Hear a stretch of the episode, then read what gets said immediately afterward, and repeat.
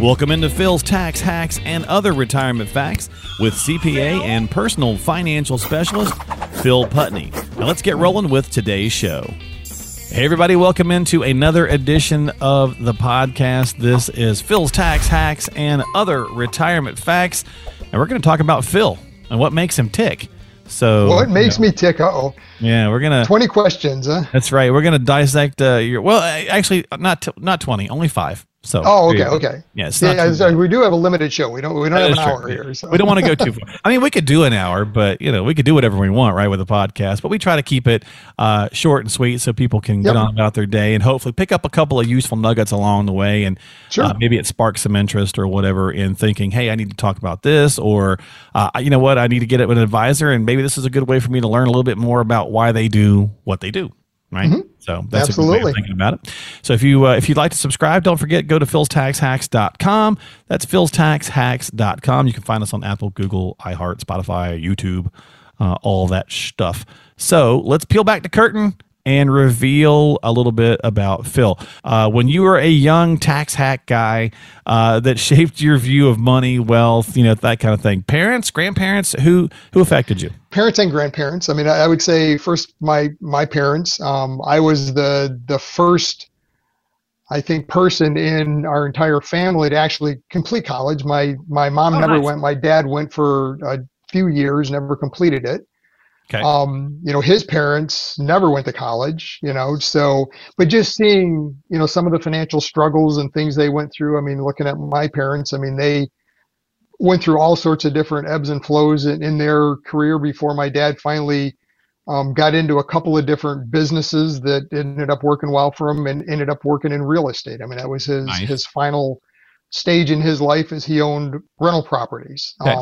Although I always joke with him, I said, it's because of seeing you go through that is why I don't own any rental properties, because they're a challenge. That's an influence. Yeah, right? They're a challenge. But then, I mean, looking back even at my grandparents, I mean, my grandfather, they owned a farm, but he actually worked, and that was in northern Michigan, but he worked in a factory down here. Grandma and the kids would take care of the farm. He came back up on the weekends and worked the whole weekend on the farm. So, I mean, oh, wow.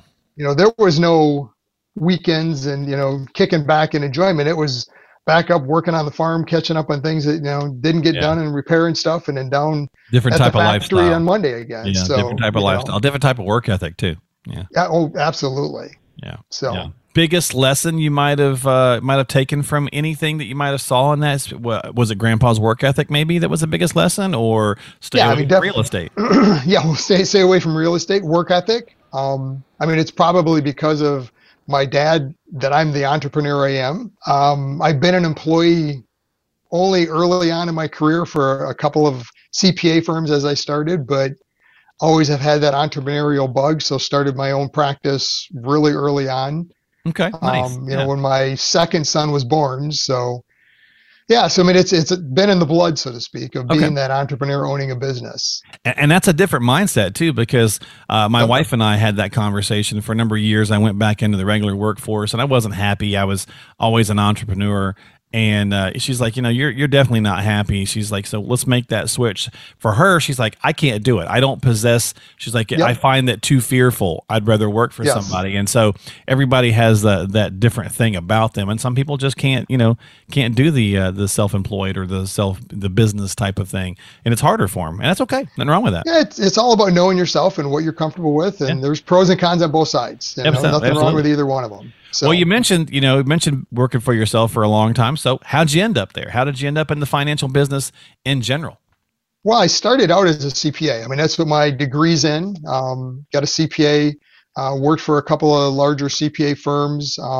Through all that, realized that I wasn't cut out for the corporate world and didn't like the, three partners, none of them liked each other. They hated each other. And, so I'm like, yeah, this is not the world I want to live in. So branched off on my own, started my own practice, as a CPA, grew that, had about 10 and a staff in our firm at one point. And then through that started getting clients asking about helping them on the financial aspect. I have always had a focus on taxes, and helping minimize and save taxes, so they kept asking, well, why don't you just help us with the financial aspect of it? Okay. So you moved from doing just the CPA aspect to doing both. Yeah, so I did both for about 10 years and then came to a point in my career to said, okay, I can't do both and do them good. I had to pick. Oh. So at the end of it, I decided, let's go ahead and transition over to financial services. I felt that I could enjoy that more, be more beneficial to clients, mm-hmm. you know, in that aspect of it. So transitioned over to full-time financial services. But I mean, what makes me different is I do have that CPA background. So we're always, tax is a big focus of what we look at. But you still are a CPA. Oh yeah, I never gave. I don't want to take that test again. So, gotcha. Didn't want to give that up. So yeah, I'm still a licensed CPA. Still do all the education and maintain all the levels. It. But, yep. Nice. But now I'm just very focused in what I use that for.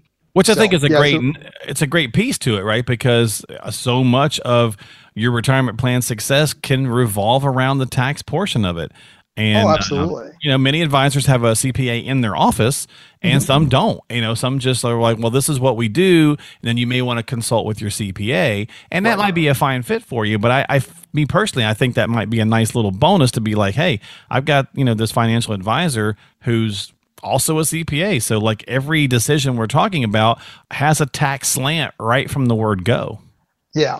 And I mean, not to dog CPAs, because I am one, right? You know, but it's the reality is, and I always joke with clients, if we're not helping them on the CPA side, is you've got to understand your CPA and the world they live in. And I always say it's like a horse with blinders on, right? So the world that a CPA typically lives in is last year, this year, and next. I mean, that is their entire world.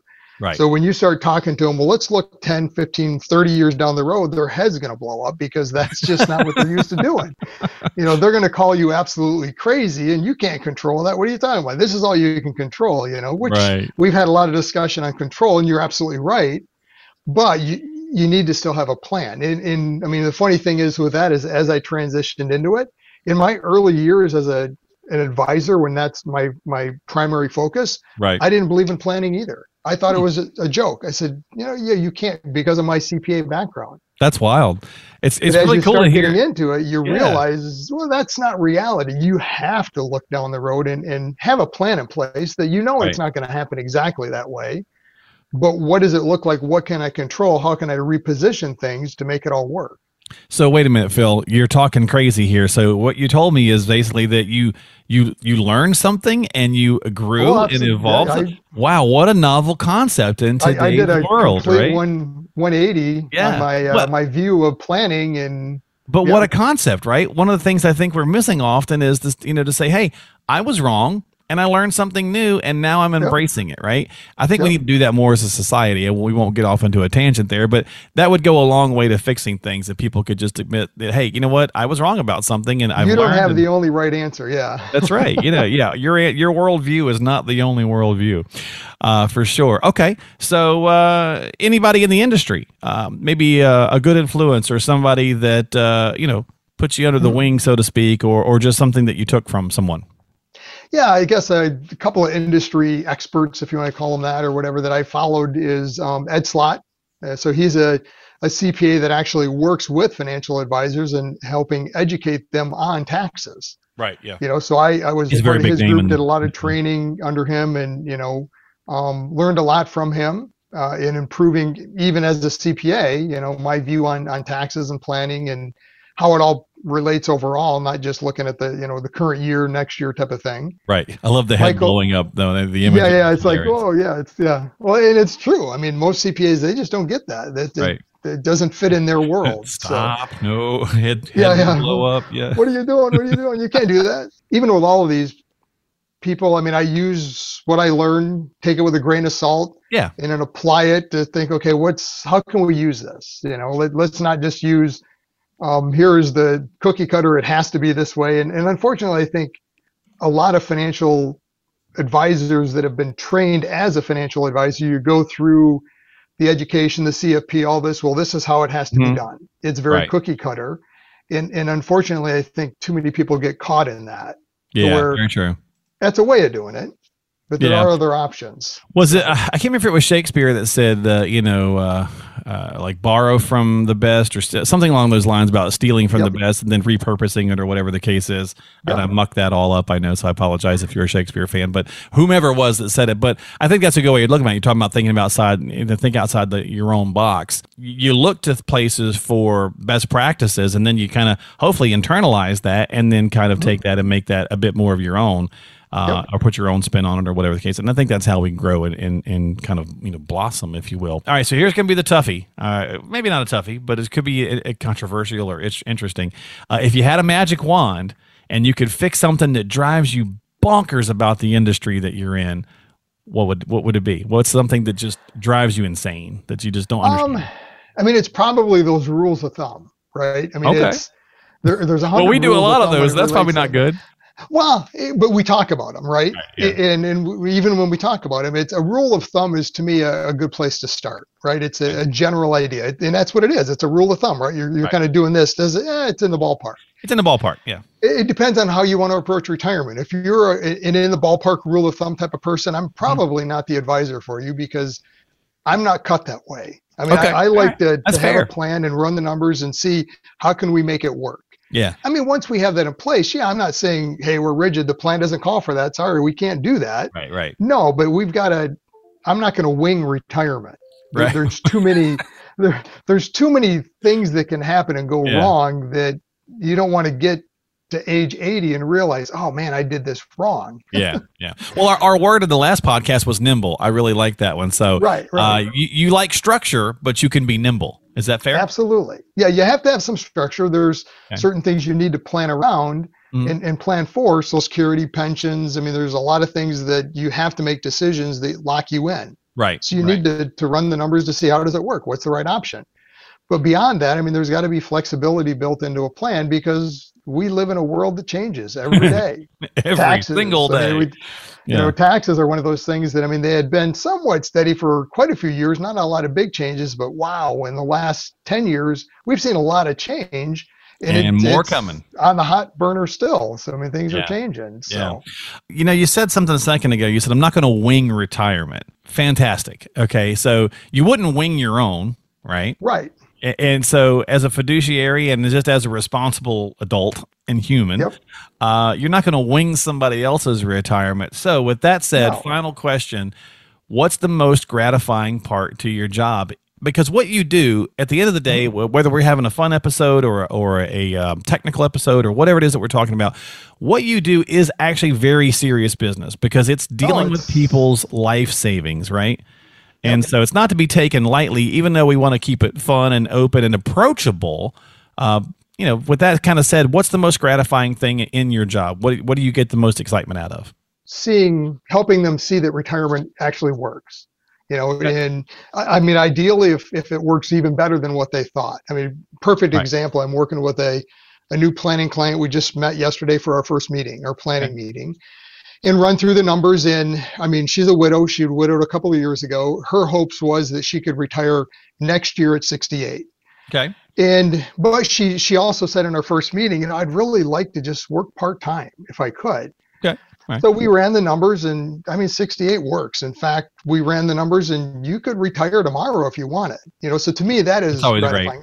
I love that because it now gives her that relief and you could just see the stress drop to say, oh, okay.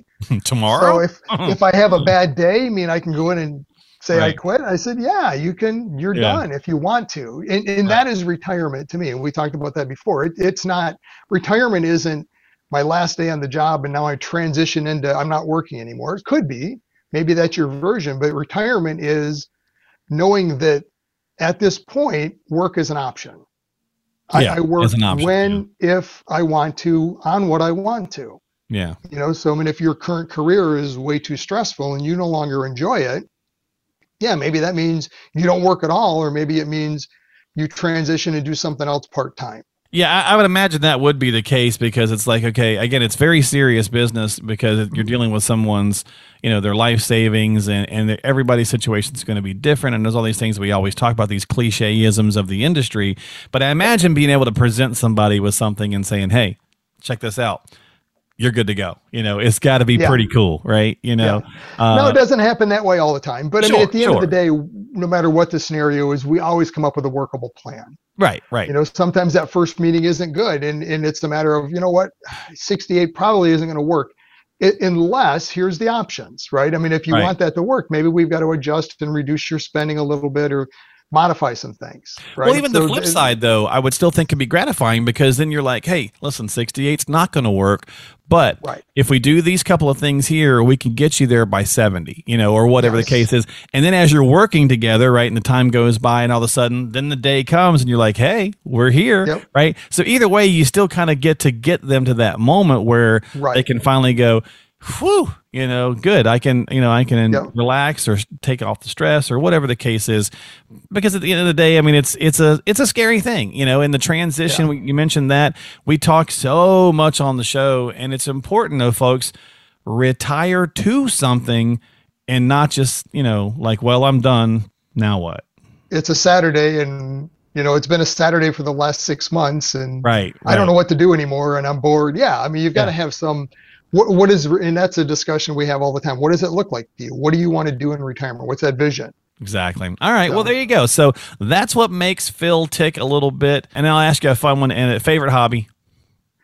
Favorite hobby? Probably camping. I mean, we talked about that. We were out camping on a couple of the episodes. So yeah, it's we love camping, getting out now.